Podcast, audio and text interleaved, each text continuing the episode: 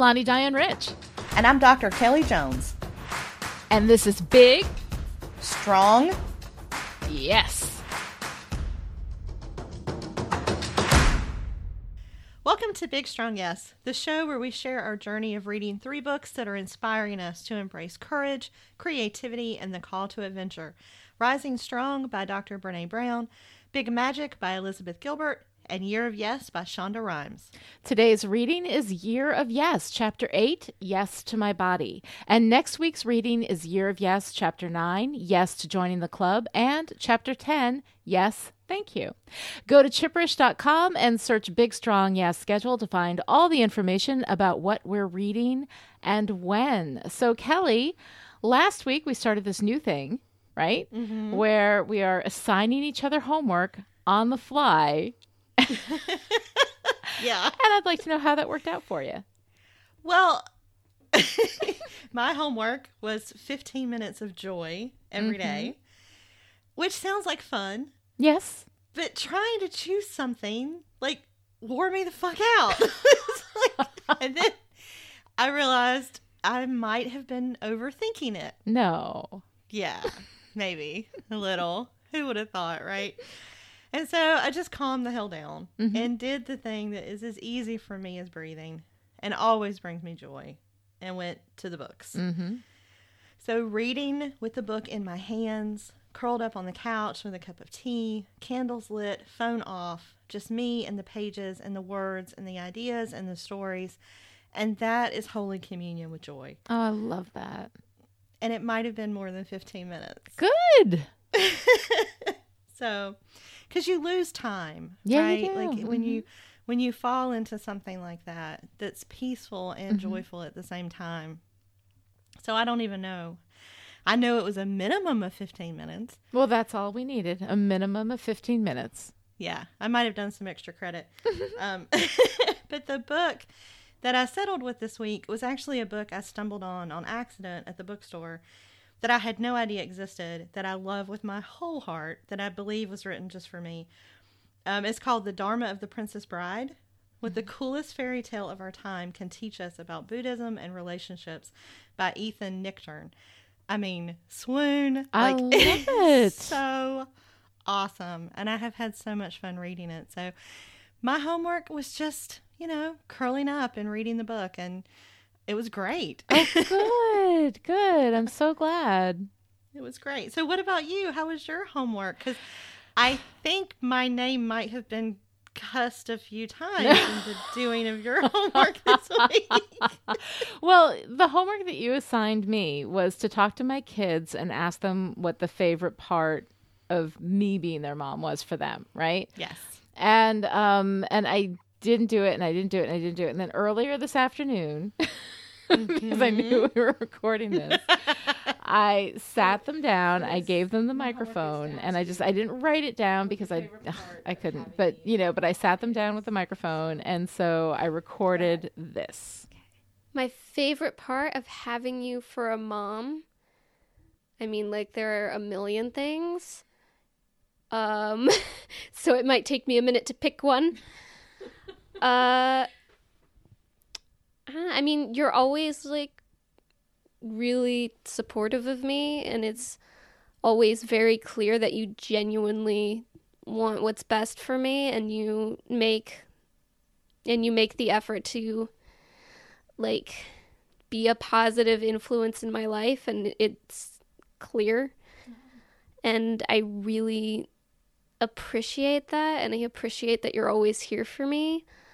Um, and you've just like really been a genuinely positive force in my life and I'm really grateful to have you around. So oh, thank you. See, you could have said something snarky like cuz I let you eat pizza all the time. That's also nice. Didn't I raise you to be snarkier than that? what are we doing with all this sincerity? That's not right. My bad. That's not how didn't raise you to be that sincere. Thank you, sweetheart. I love you. I love you too. Hello. So, um, okay.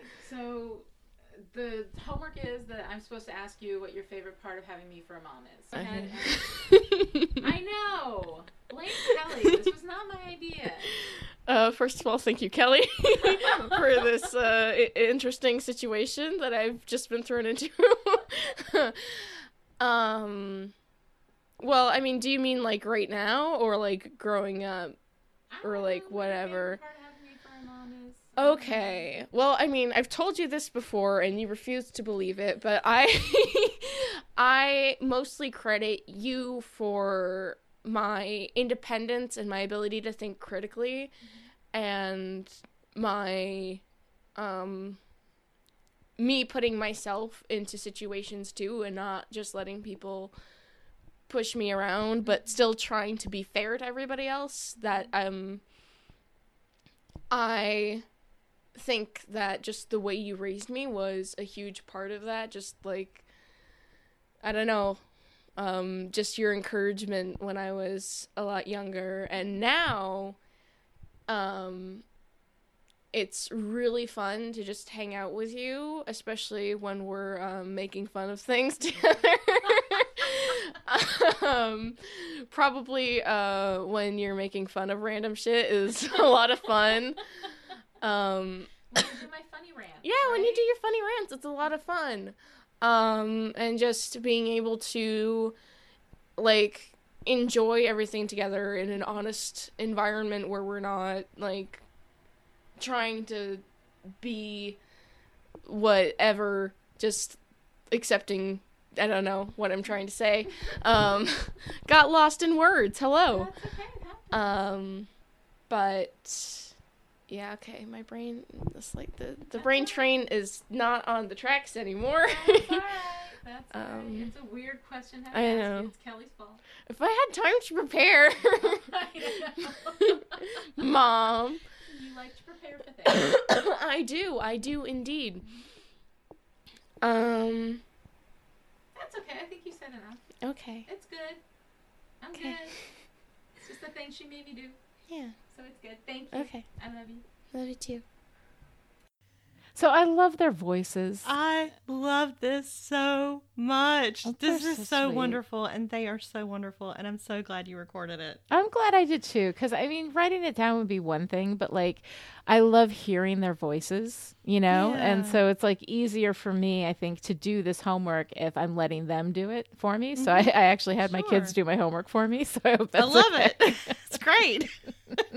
but it was, you know, like it was uncomfortable for me. Like you can hear me in the background, you know, being completely awkward and uncomfortable in this whole thing. Like, what's Yeah. your favorite part about me? You know, I love the. Oh, this is all Kelly's fault. Right, this is all Kelly's fault. I threw you under the bus hard. I threw That's you under the bus hard in that.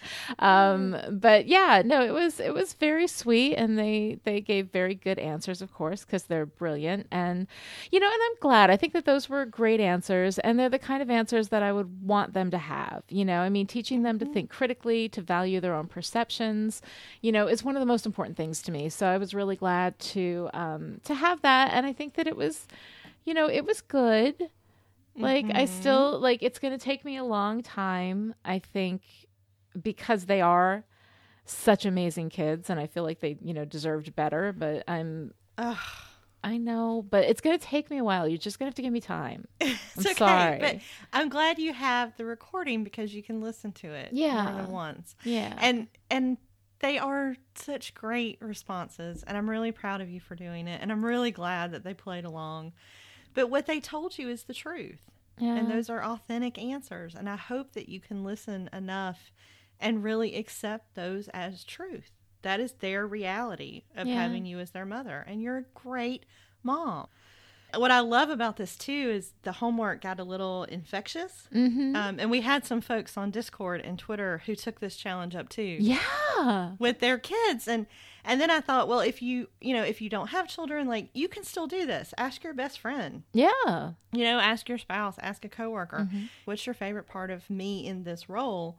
I think it's a great exercise, and like I said, I used to assign it to students who would, I think, go in the hallway and all cuss me out in the class. Um, but it never failed to return, you know, kind of a positive Yeah. Result. So I'm really glad that you that you did it. Oh, thank you. It was it was it was difficult, and I was very uncomfortable, and I resisted it the whole way, and I threw you under the bus, and I'm sorry, but I. but it's The a nice best thing to have, homework. and I will have that recording, homework. you know, to listen to I'm in the future, which is going to be really nice. I love that so much. Yeah, I it love it. good. All right, so then we move into our reflections in the past week, and how did your reflections go? See, here's the thing. when you give me easy homework, Mm-hmm. my reflections kick my ass Aw, because that's just apparently how it goes. Yeah. and I can't read anything without it opening 12 different windows in my brain. yeah, And, it, you know, everything opens new ideas, which opens new thoughts, and I can never turn it off and it never stops. And the last couple weeks have been, I don't know, A little intense? A little intense. yeah. But we've received a lot of stories Mm-hmm. about abuse. And being the recipient of these stories is a sacred thing. Yeah. you know and, and i think it's it's great and i want to thank everyone who has sent them to us and, and i'm honored to be receiving them but we've also witnessed a lot of discussions and discord and some of the topics of conversation mixed with the shared vulnerability of those stories mixed with my own struggle to recover from this explosive integration mixed with some soul searching mixed with saltwater of tears that are still coming Mm-hmm. mixed with poetry and maybe whiskey and mixed with like love and support from friends and feeling like an emotional live wire Mm-hmm. kind of led me to the verge of like another storm and thank god this one did not include nine hours of constant sobbing but it's like i mean come on Yeah. heart my heart when is enough I enough? know, right? and then and then we had this week's reading Yeah. and this chapter, y'all, like of all the chapters in all the books in all the podcasts in all the world, this one just had to be in mine. yeah. And the idea of saying yes to my body engulfed me in a shame storm the size of a hurricane, and I sort of panicked. Mm-hmm. You know, this is the closest I have ever come to asking you if we could just cancel an episode of BSY. like, let's just skip this one and Yeah. go on to the next chapter. Mm-hmm. And then, like, when I realized, okay, this is badassery and courage, you got to talk about the thing, Yeah. then it, like, completely became this need to talk about not being a moral center, of not being a moral example. So I didn't do BSY to set an example for morality, but to model vulnerability in real time. Mm-hmm. And the advocacy that it's led to does not make me a spokesperson for morality. and so I thought of this and like read some of the comments that we've received and reread the blog post that I wrote about teachers mm-hmm. and started looking over my own behaviors and faults and then started questioning my own worthiness as a podcaster, as a teacher, as a speaker, as a parent, as a woman, as a friend, as a person. Y'all, this shame storm is real. Oh, and that bitch likes to spiral and spin you out into dark space. Mm-hmm. And badassery alone is not enough when you're when you're facing you know that kind of that kind of shame storm. But i've learned how to stop a mm-hmm. shame storm. You know i've learned how to call down the lightning in this goddamn arena. And i know that shame cannot survive the light of empathy. Yeah. So i took this shame to friends i trust and i was able to say because i've learned how to write in fsd now and i can read it to people Yes. uh, like this chapter has triggered every shame demon I have. Also, BSY 24 is a thing. And like, I feel like I should be a strong example, but I am not now, nor will I ever be a strong moral compass. And I think I need to start this next episode by telling everyone all the things I've ever done wrong so that they will all know that. and my friends listened. And unanimously, they said, No, Kelly, no, you do not need to go on the show and talk badly about yourself. You're not Mary Poppins or Mother Teresa. You've never pretended to be. Mm-hmm. And so one of my one of my good friends said, being imperfect does not mean that you can't point out injustices. And it mm-hmm. doesn't mean you can't be honest about the real abuses that you've suffered. Yeah. And another friend pointed out that you and I are here exhibiting friendship and support and empathy. Mm-hmm. And that's what we're here to do. Yes. And so I thought, okay, I'm not here on BSY as a teacher. Like, that's not my role. Mm-hmm. I'm here seeking my own truth and sharing that vulnerability in real time. And sometimes my truth is messy and sometimes it's ugly, but I'm not hiding from it anymore. Good for you. Mm-hmm. I am far from perfect. So far that, like, if you want to dive into self righteousness by judging someone else's mistake, I can be your girl. like, I mean, I have a past. Hell, I have a present that is full of mistakes, and mm-hmm. but I don't really pretend otherwise. I'm no saint. Me and Billy Joel, we're over there laughing with the sinners. Right. And the thing is, I think that's part of the problem women face when it comes to sexual abuse. Mm-hmm. Because if you're not a saint, society tells you you deserve what you get. Yeah. But that's a bunch of bullshit. Yeah, it is. You know, and I told myself that story for a long time, and I let society tell that story to me too. Mm-hmm. But fuck that story. because I have been abused at different times in my life, and none of that shame is mine, and I refuse to carry it for the people who chose to do that abusing anymore. Good for you. I am flawed in so many ways. I mean, so, so many ways. But none of that makes the things that were done to me okay in any way. No, it doesn't. And my moral code may have a little more openness and fluidity to it, but I do have some lines. Mm-hmm. You know, like I will never present ideas without citing sources. Mm-hmm. Some people do not consider that holy work. I do. It is. know, like- Absolutely.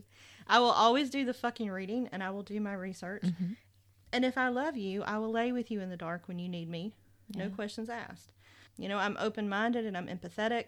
And that empathy is hard won and it's mine. And unless you hurt me or someone that I love, if you bring me shame, I will give you back empathy. Mm-hmm. And if you share affection, I will return it. And if you come to me seeking ideas or knowledge or inspiration, I will try my best to wrap you in those things fiercely. And if I am your teacher, I will do everything I can to encourage your confidence and your love of learning. But I'm not here on BSY as a teacher. Mm-hmm. That may also be all. Like, I'm not a moral compass by any stretch of the imagination. that may be all the lines I've got. so, They're good lines, though. right?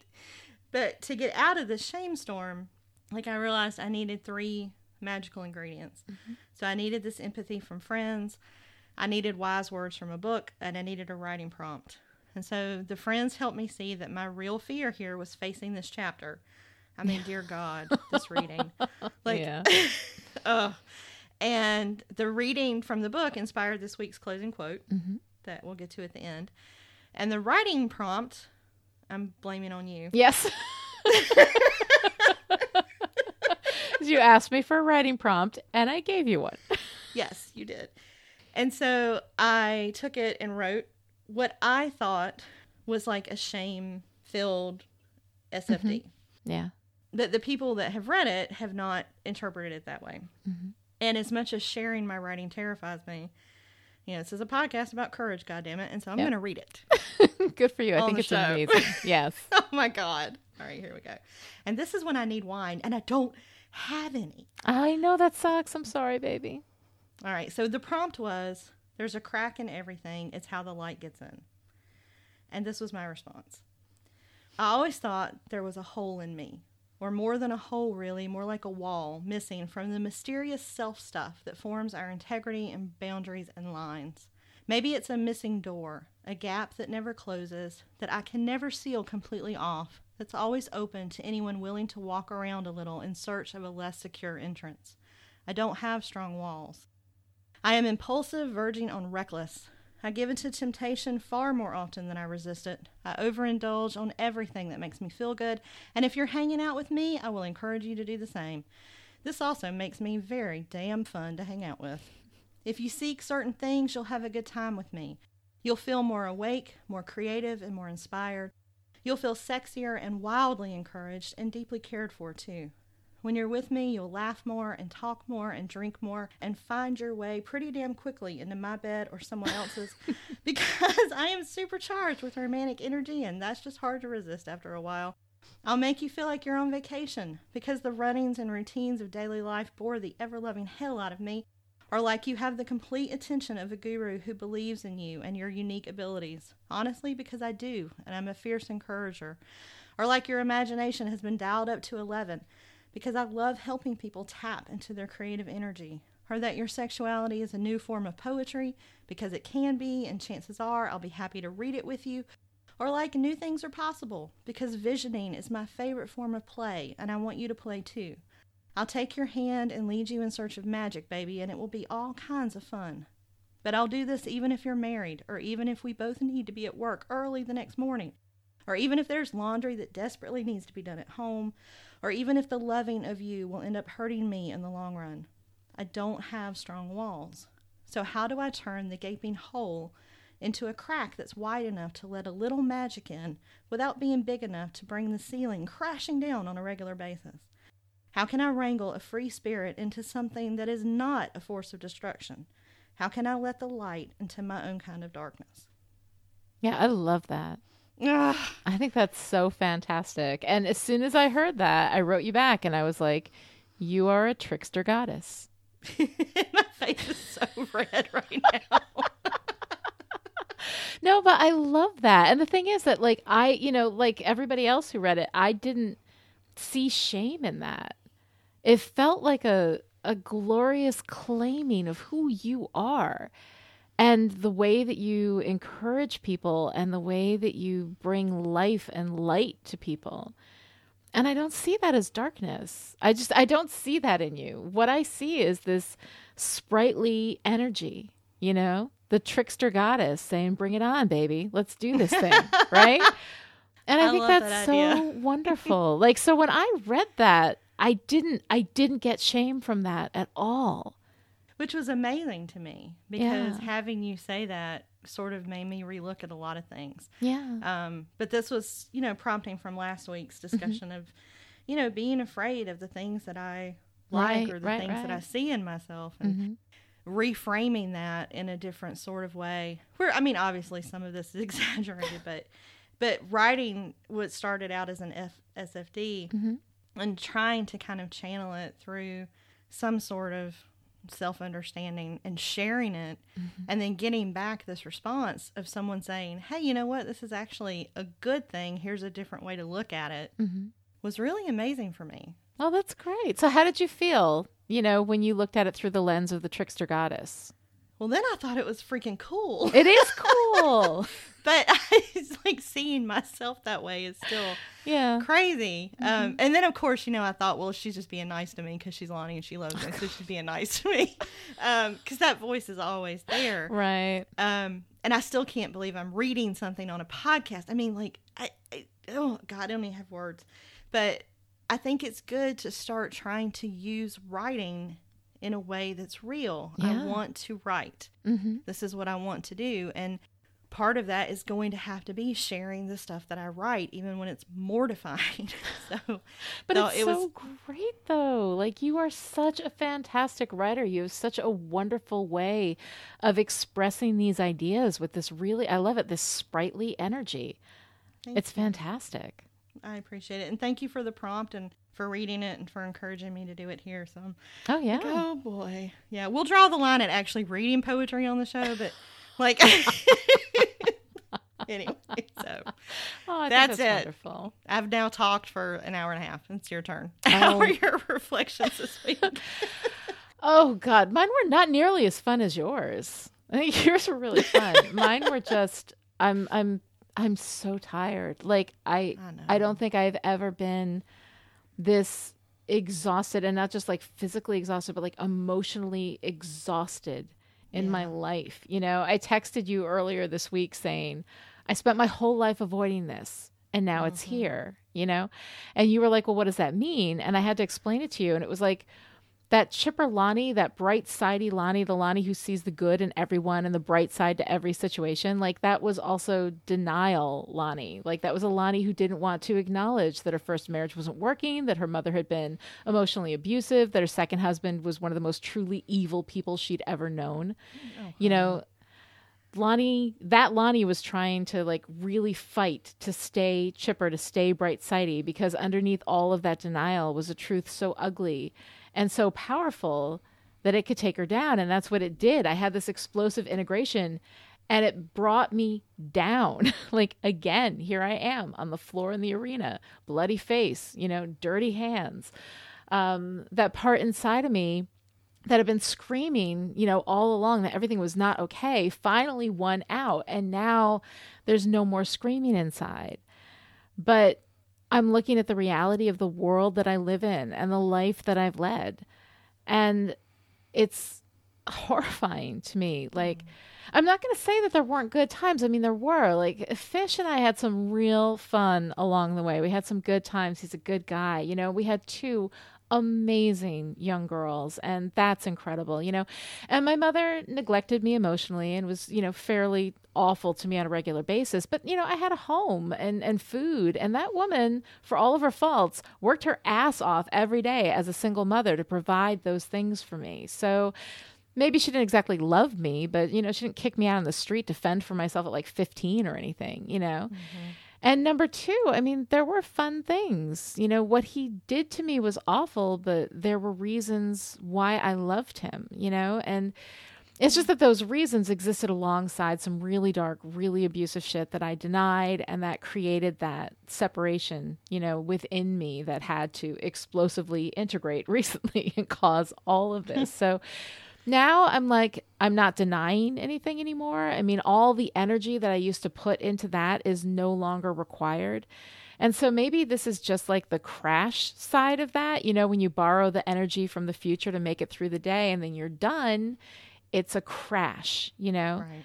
But what mm-hmm. it feels like is depression. Like it feels like this overpowering sadness and exhaustion that I just can't kick. It feels like every minute of every day is so goddamn hard that I'm not sure that I can do it for even one more minute, that I can crawl through the day. And I don't know, like, I've never in my life lived a day where I wasn't denying something, you know? Mm. I don't know how to exist without that denial. I don't know how to be me without being like chipper and bright sidey, you know?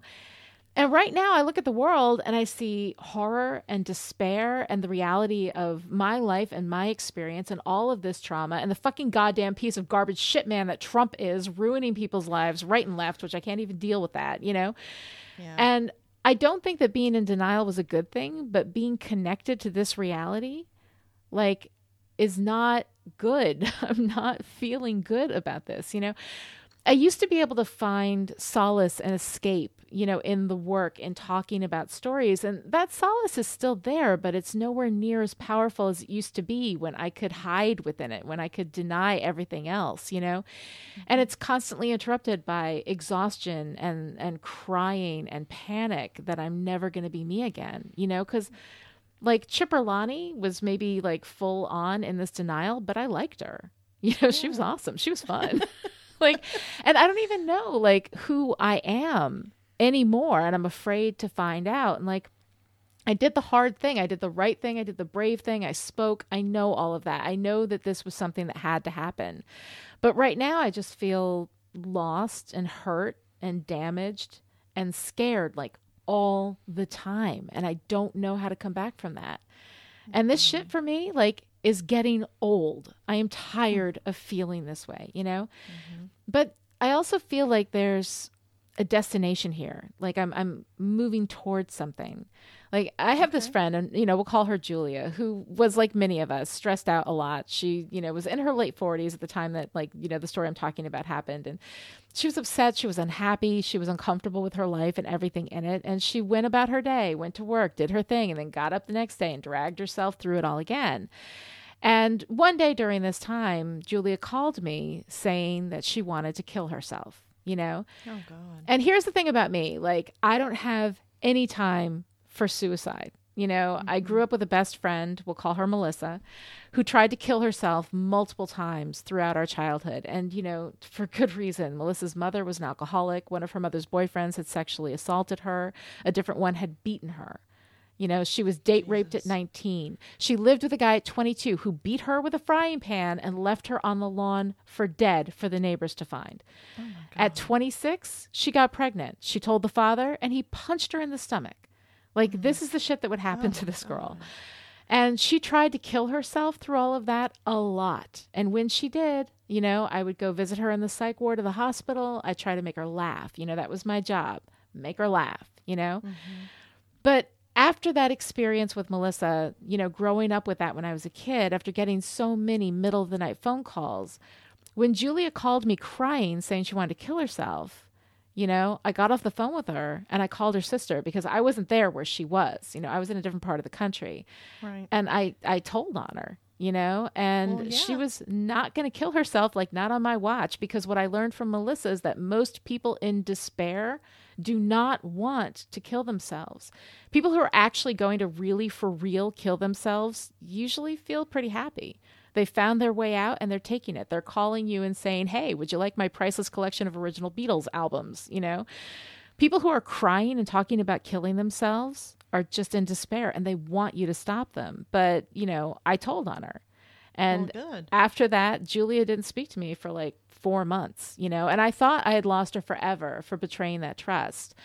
But in the end, that's not what happened. I mean, she got the help, she faced her shit, she pulled herself up, and she decided that she just did not have any more fucks to give. She turned 50 and she has been like amazingly happy ever since, all because she has no fucks to give. you mm-hmm. know, she Yes. done.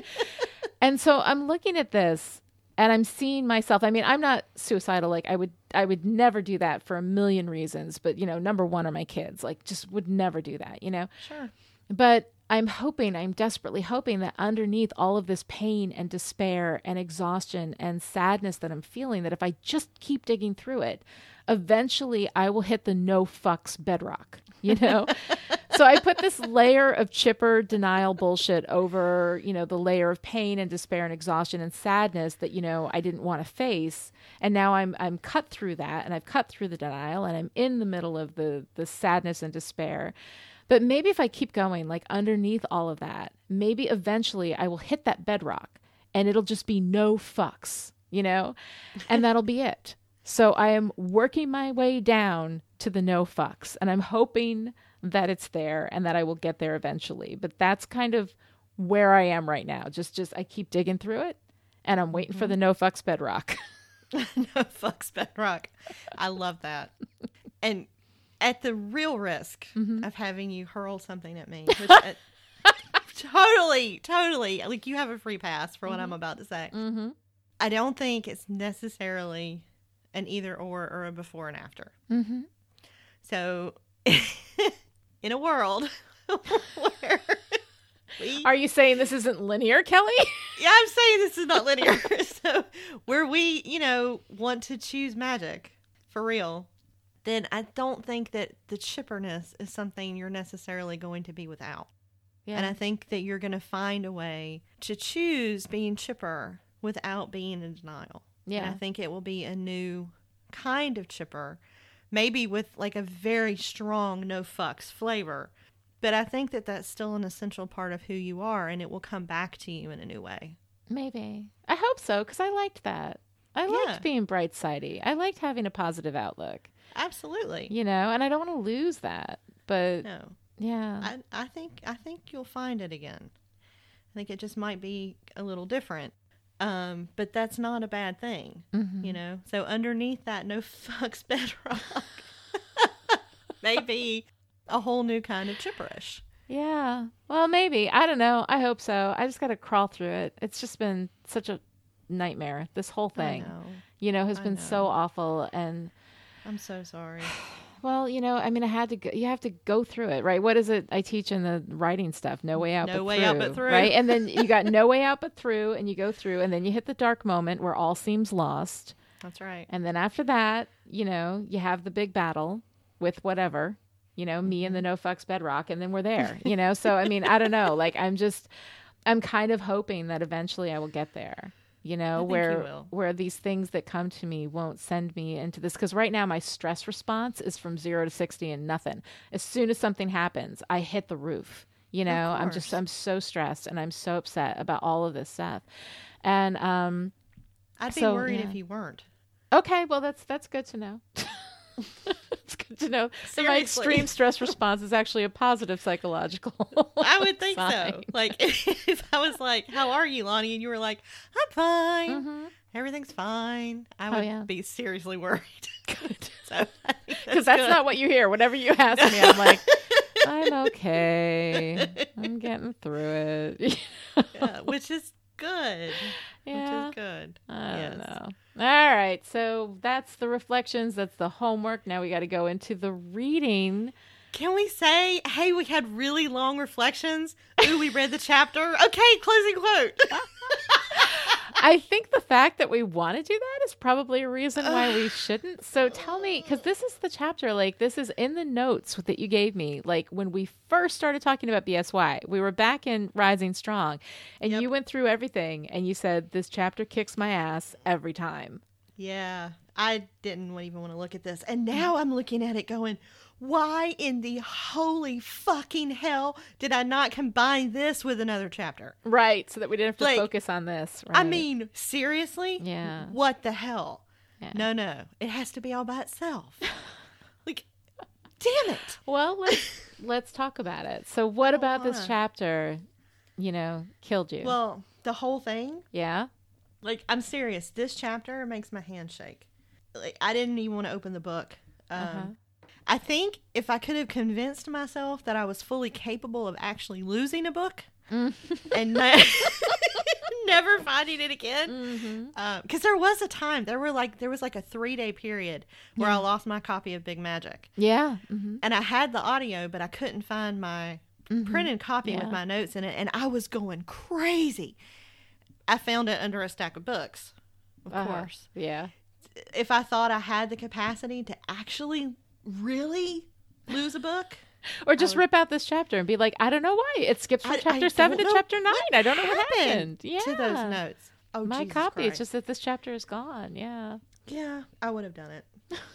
um, this whole chapter, mm-hmm. like knowing that she was going to talk about this, eh, eh, I, I- like this scares me. So, on a podcast mm-hmm. where I can talk about shame and fear and all of this personal development and mm-hmm. open up my emotions and cry and talk Yeah. about being abused by my ex and mm-hmm. being a single parent and all this crap.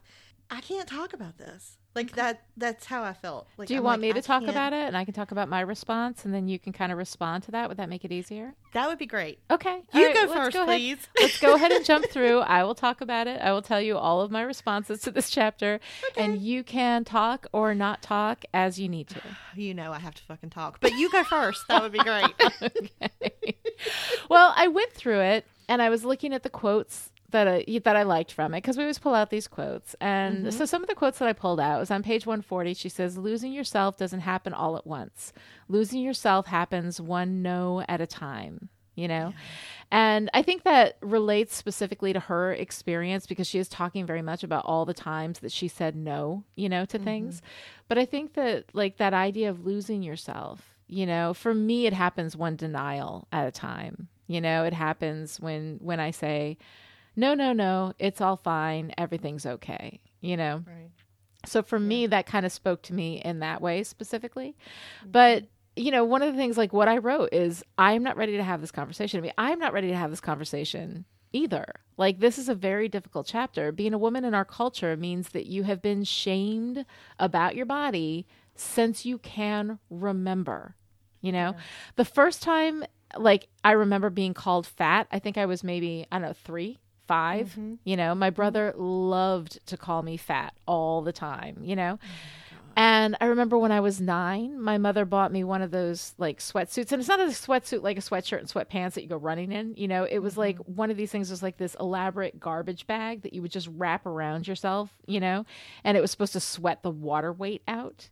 Oh my god. You know, I was nine, right? Jesus. She got me a, a one and she got her one, and we wore them together. That was our mother daughter bonding, which will tell you pretty much everything you need to know about my relationship with my mother. Um, and the thing is, is that throughout my life, like I've had time periods where I was thin. You know, like I look back at pictures of myself when I was like in middle school. You know, I was thin. I was fine. There was nothing wrong with it. You know, but I never felt that way. Like I felt fat. I believed I was fat and ugly and unlovable.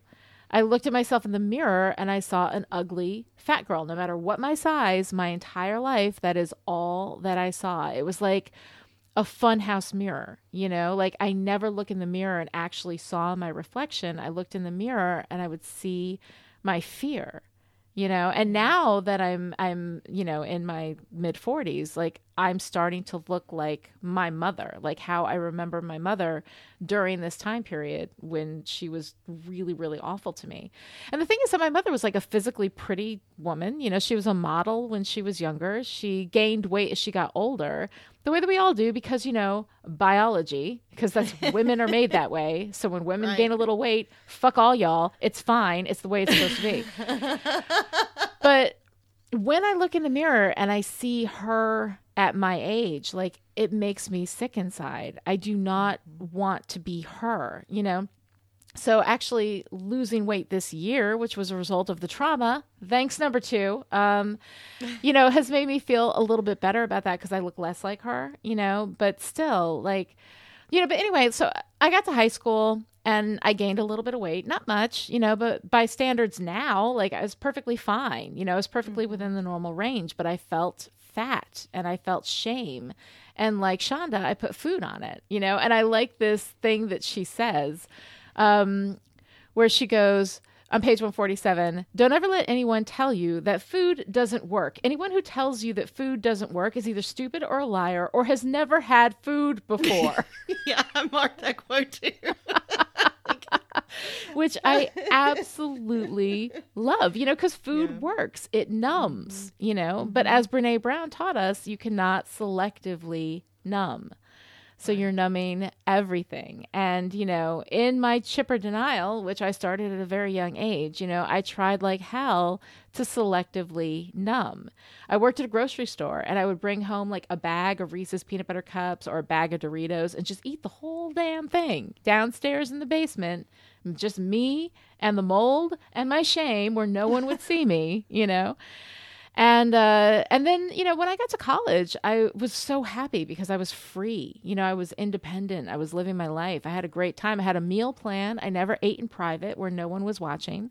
I was perfectly fine and normal. I walked everywhere, you know, because it was on campus. I weighed like 145 pounds, you know, and I thought I was fat. Um, I have been completely normal, like completely within the normal range at various times in my life, but I've never felt normal. I have always felt fat. There was always my brother's voice in my head telling me how fat and ugly I was, you know?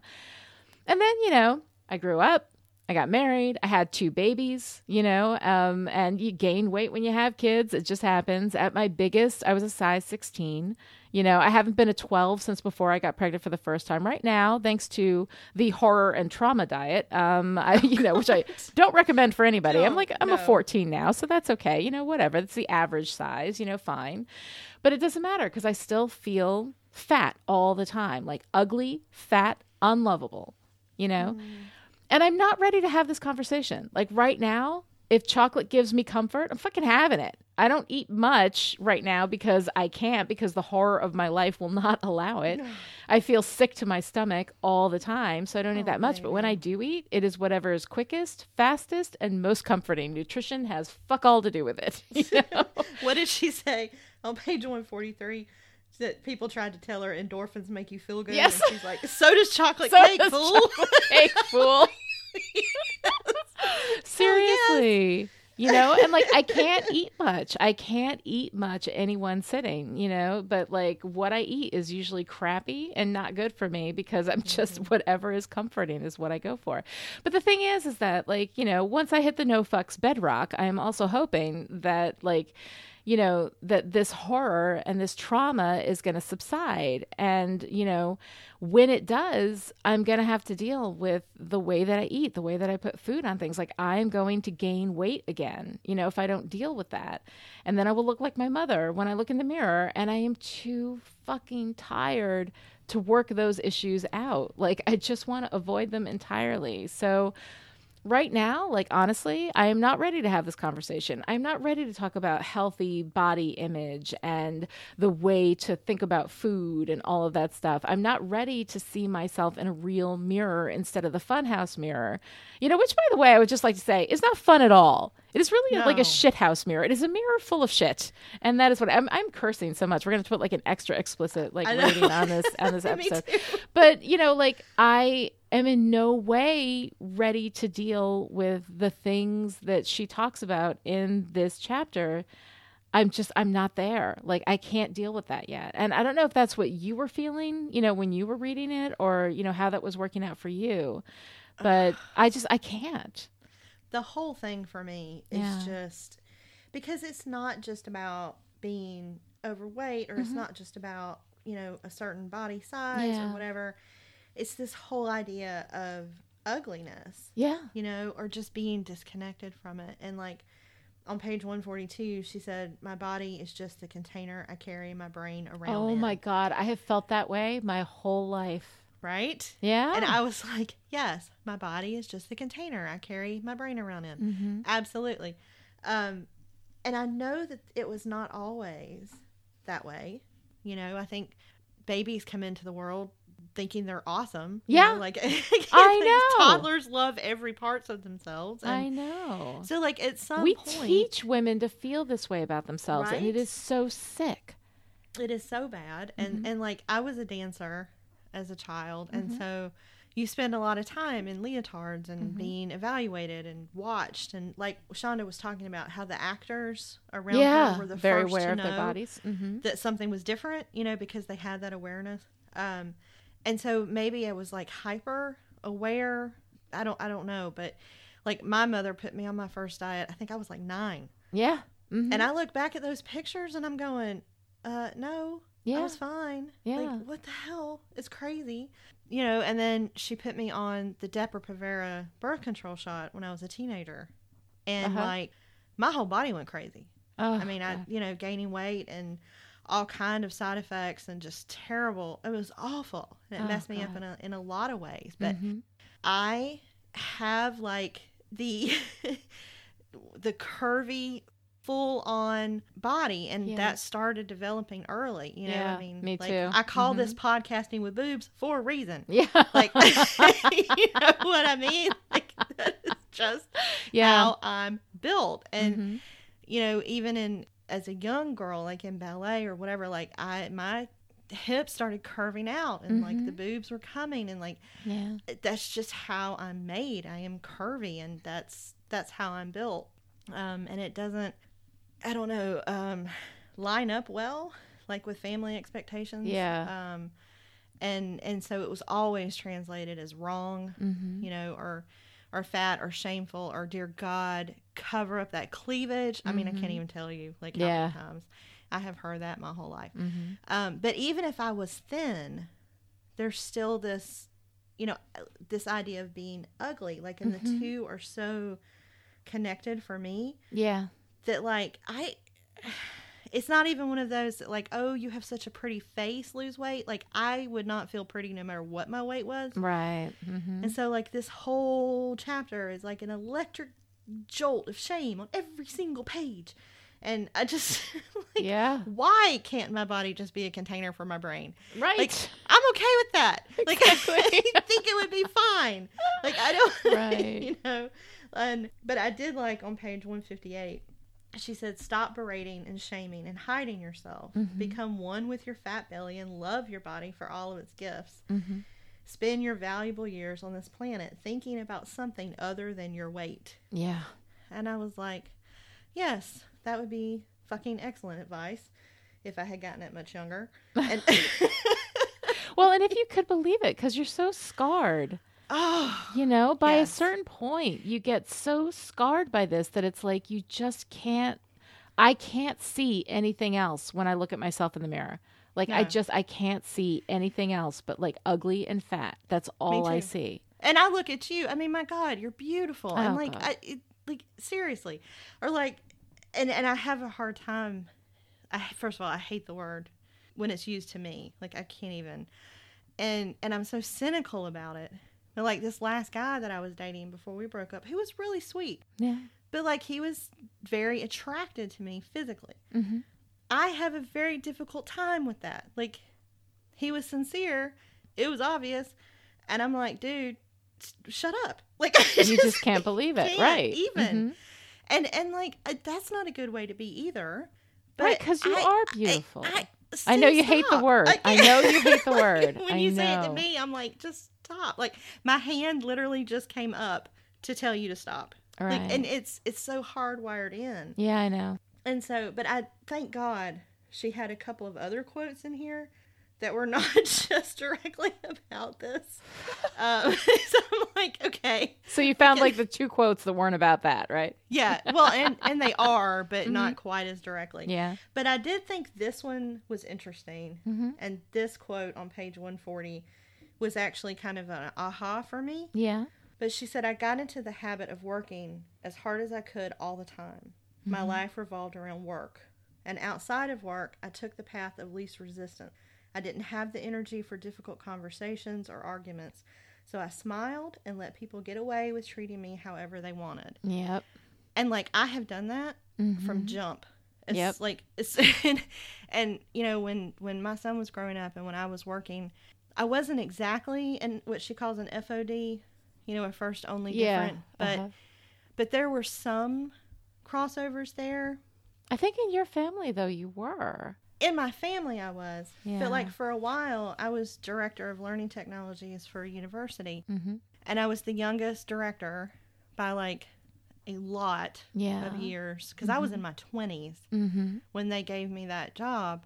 And I was also the only woman um, because this was organized in um, IT. So it was me and a whole bunch of guys.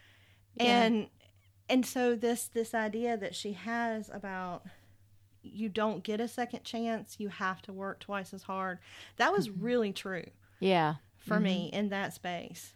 Um, and I worked so many hours. I mean, just crazy hours. Um, you know, and put so much into building that department and into running it, and did some fantastic work. I mean, we did some amazing things Yeah. with that.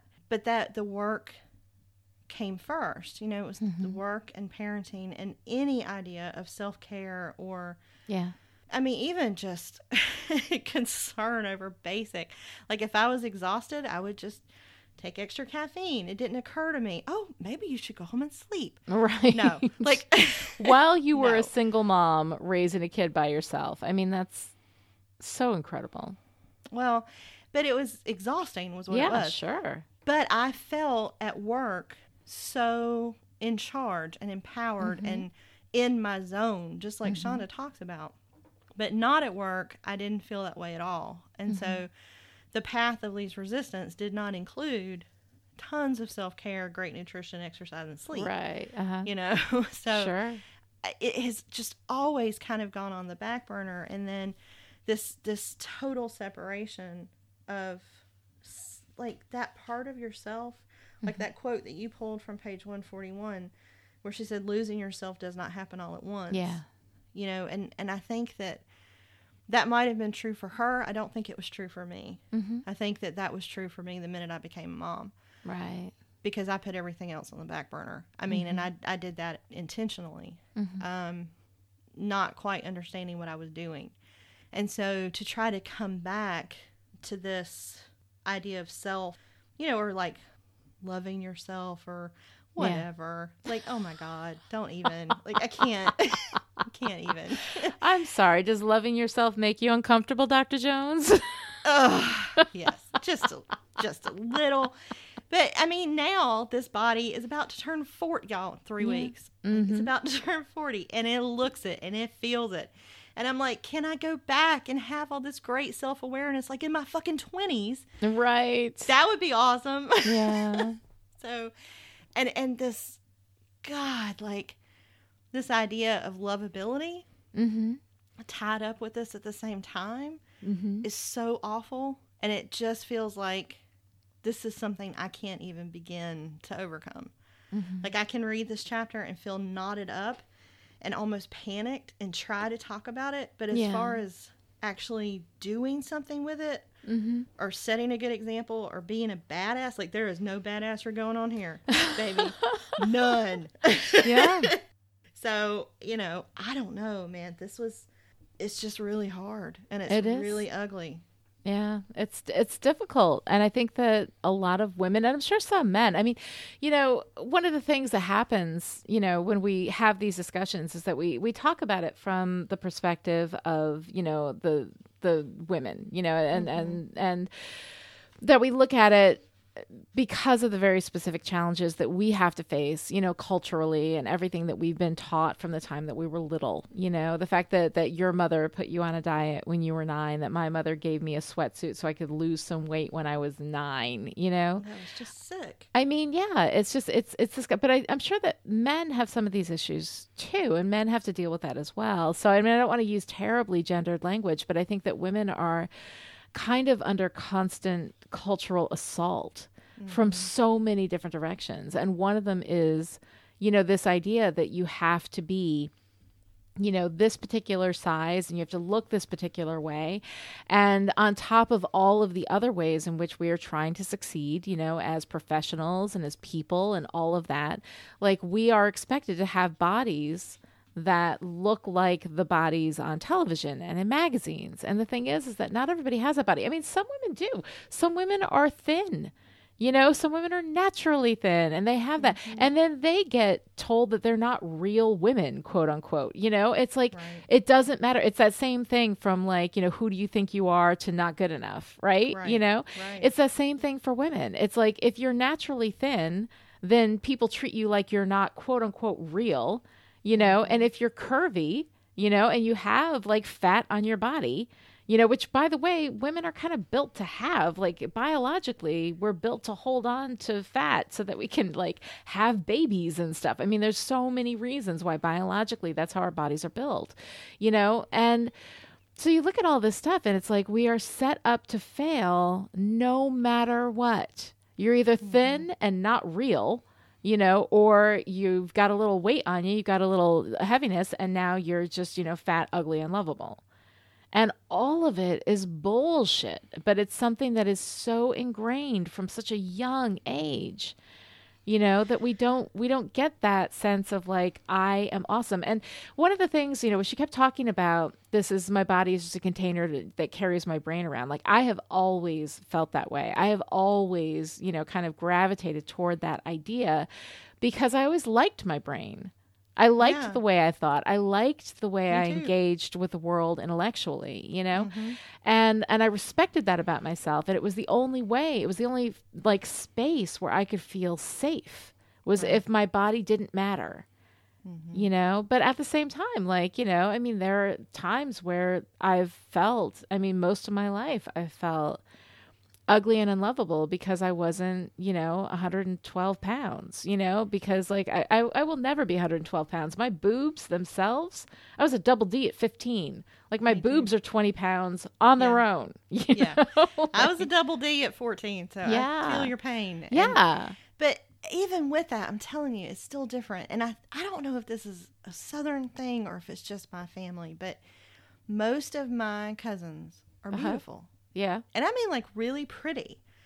And there's this this kind of um, there's this thing in in Georgia, uh, this joke. It's like ten to one in Atlanta, Uh-huh. where there's ten women for every man, um, and it's it's it's and most of them are are gorgeous. Um, and most of the women in my family are very pretty. I mean, most of my cousins are beautiful, effortlessly so. Just just very pretty. And I am not, and have never looked like them. All right. Um, even well, I would argue, I, I know you hate it, and I'm sorry, but I think you're beautiful. Well, you love me. It's No. different. But I'm Oh just, my well, God. Okay, so the message that I received from childhood, I understand. I understand. I was not, and I don't look like them. Mm-hmm. And so, like, and that is a a virtue that is valued higher than any of my brains or creativity Right. Mm-hmm. or, or or smart assery, which I would argue should reign higher Yes. than right. Well, because I mean- physical beauty, like you're born with what you're born with. You know, like if you're born physically beautiful or whatever, but like Yeah. smart assery is something you have to work. I mean, come on. Do you really want to sit there and look at somebody, or do you want to laugh? I mean, Uh, right. Like, Yeah. come on, dude. So, just saying. But like, I don't know how to ever, ever shake that. It just feels like part of who I am, and I don't like it. I mean, it feels like a huge gaping weakness, and and I wish that it was not the case, but it kind of feels like part of me. Yeah, no, I get that. I mean, it's so ingrained from such a young age, Yeah. you know? But maybe there's hope.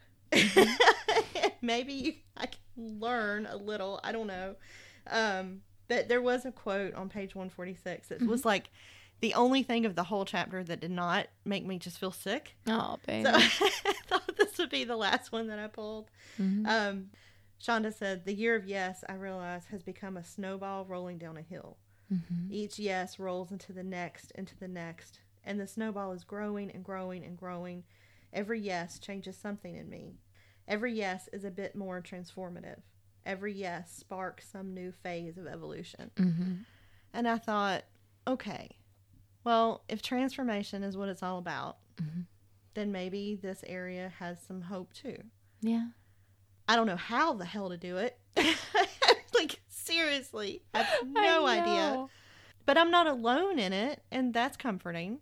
Because I look at you and I think, oh my God, you're gorgeous. And Oh, so, please. like, knowing that you feel that way, then I think, okay, well, if you have a broken lens, then Mhm. maybe I do too. But it's, I like, I don't know. If anyone listening has figured this shit out, Yeah. please, for the love of God, tell us how to do it. I honestly, like, I have to say, I've known many amazing women throughout my life, and I know a lot of them now. I'm speaking to one at the moment, you know? and So am I. I don't know that, I don't think I know anybody who's got it handled, you know, because it is so destructive and it is from birth, you know, and we're given these messages, you know, from birth. And how do you combat that? And I mean, I have two daughters, you know, and I've spent uh, without knowing how to combat this, without knowing, like, I have tried to instill in them, you know, a, a confidence in themselves and a faith in themselves. But I know that when I tell them they're beautiful, they do the same thing. They're not comfortable with it. You know, like my older daughter, you know, I told her the other day, like both of my daughters are like, I mean, beautiful. Yeah, like, they you know, are. Fish and I, I got to say, our combined genes are good genes. yes, like, y'all you know, very pretty baby. he's a good looking guy. I'm, you know, okay. But like between the two of us, oh we God. made beautiful girls, like classically beautiful girls, you know. And and I told my older daughter this one day, you know, and she was she just could not. She was like, "What are you talking about?" And I'm like, "You're classically beautiful. Like you know that, right?"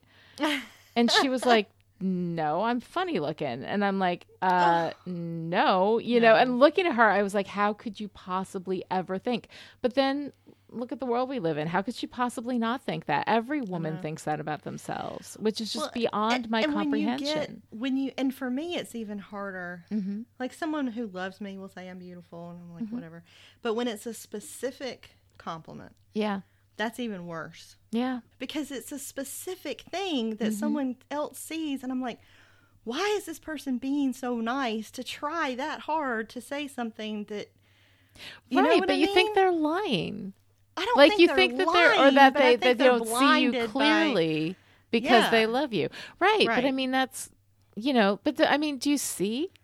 how messed up that is. Yeah. I do when you say it. right but you know like but the thing is is that you tell me this stuff and i'm like oh jesus. Like i you know i'm not a pretty like i've never considered myself to be a pretty woman. Like you Oh know i mean i'm just like i don't think that i'm pretty. Like i'm i'm average looking i think which is fine you know because i don't care. But but it is so it's so like fucking destructive this this value that we place first of all on our physical beauty and this inability we have to see anything like beautiful in ourselves. You know it's we're so critical when we look in that mirror and it is a shithouse mirror. I don't think that you're seeing yourself clearly and you know probably i'm not seeing myself clearly either. It's just it's such a mess and i like honestly like here we are talking about this chapter and i feel like you know it's one of these things like you were talking about how like we have to be like these moral compasses for people or whatever which is crazy right?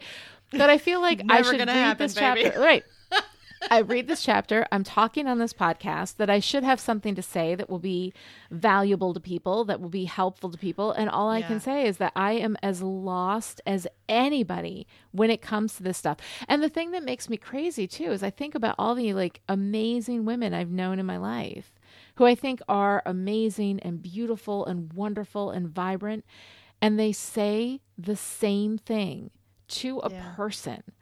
Mm-hmm. Like, I don't know anyone who can be comfortable with acknowledging her own beauty.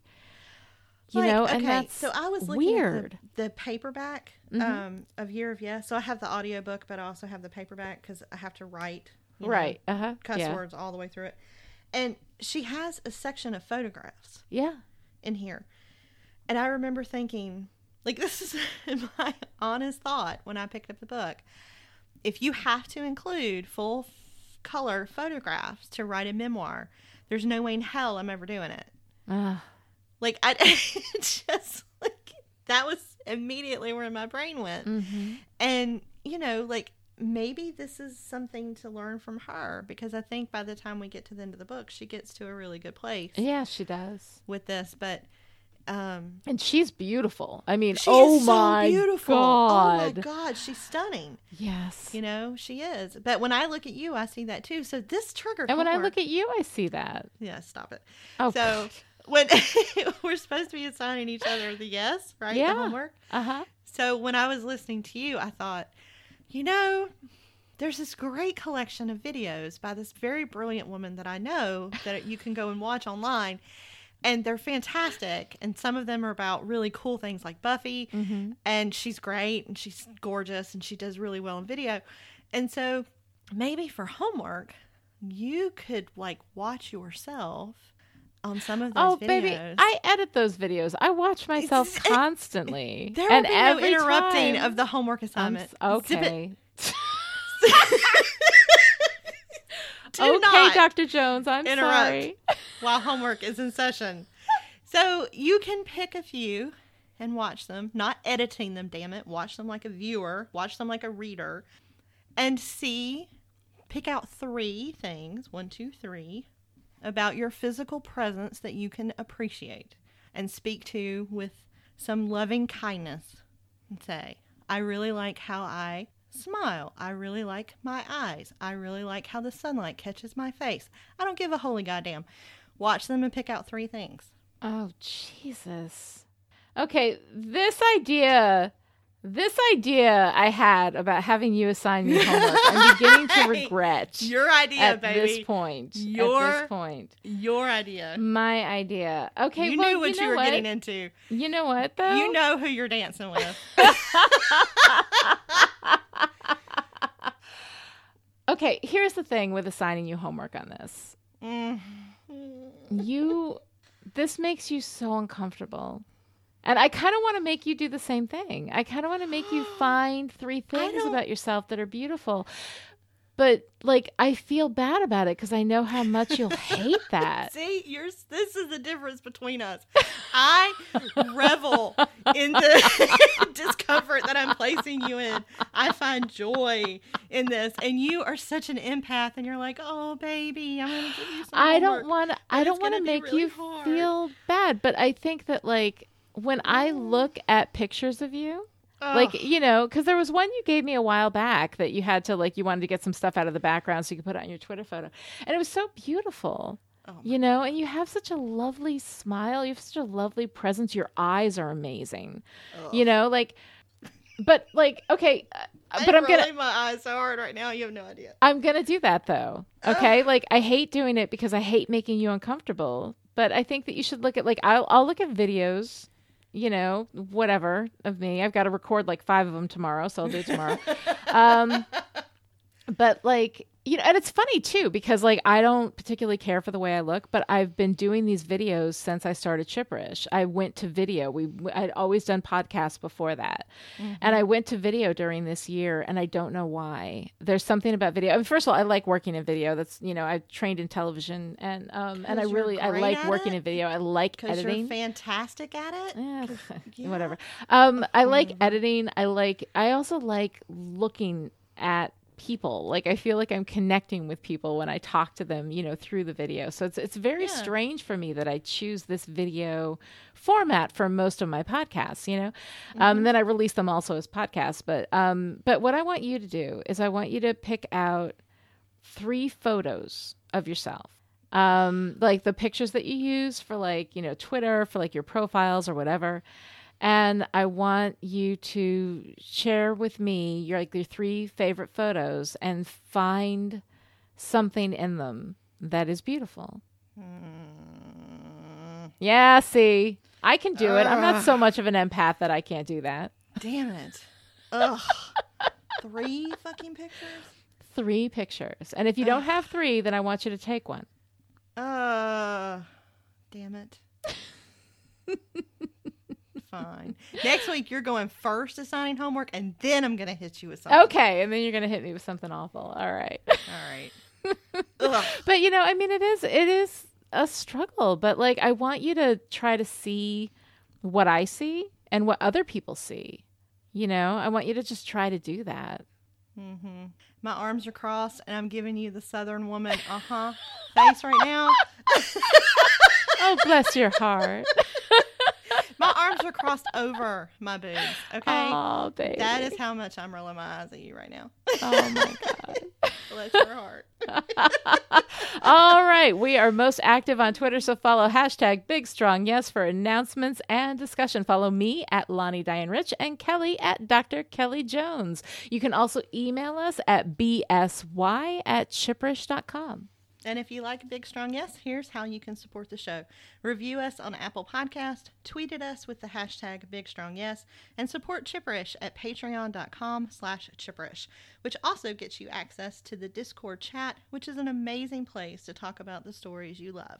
Yes, and people in the Discord chat have been asking for homework, so I think we may open up a homework Discord chat for people who want to do these assignments with us. Oh, that would be so cool. So yeah, so that's going to be something we're going to add into the Discord chat, and uh, you guys can get access to that if you go to patreon.com/slash chipperish.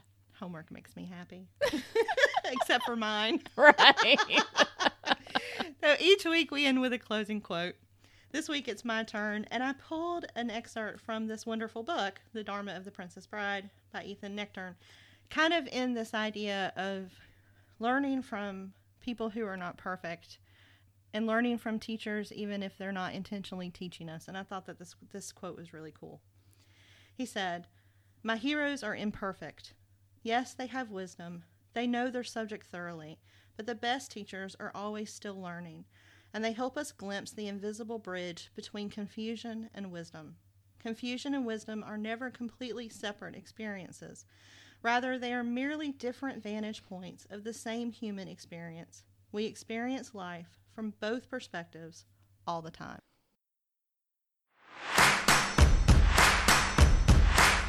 Big Strong Yes is a Chipperish media production and is entirely funded by listeners like you.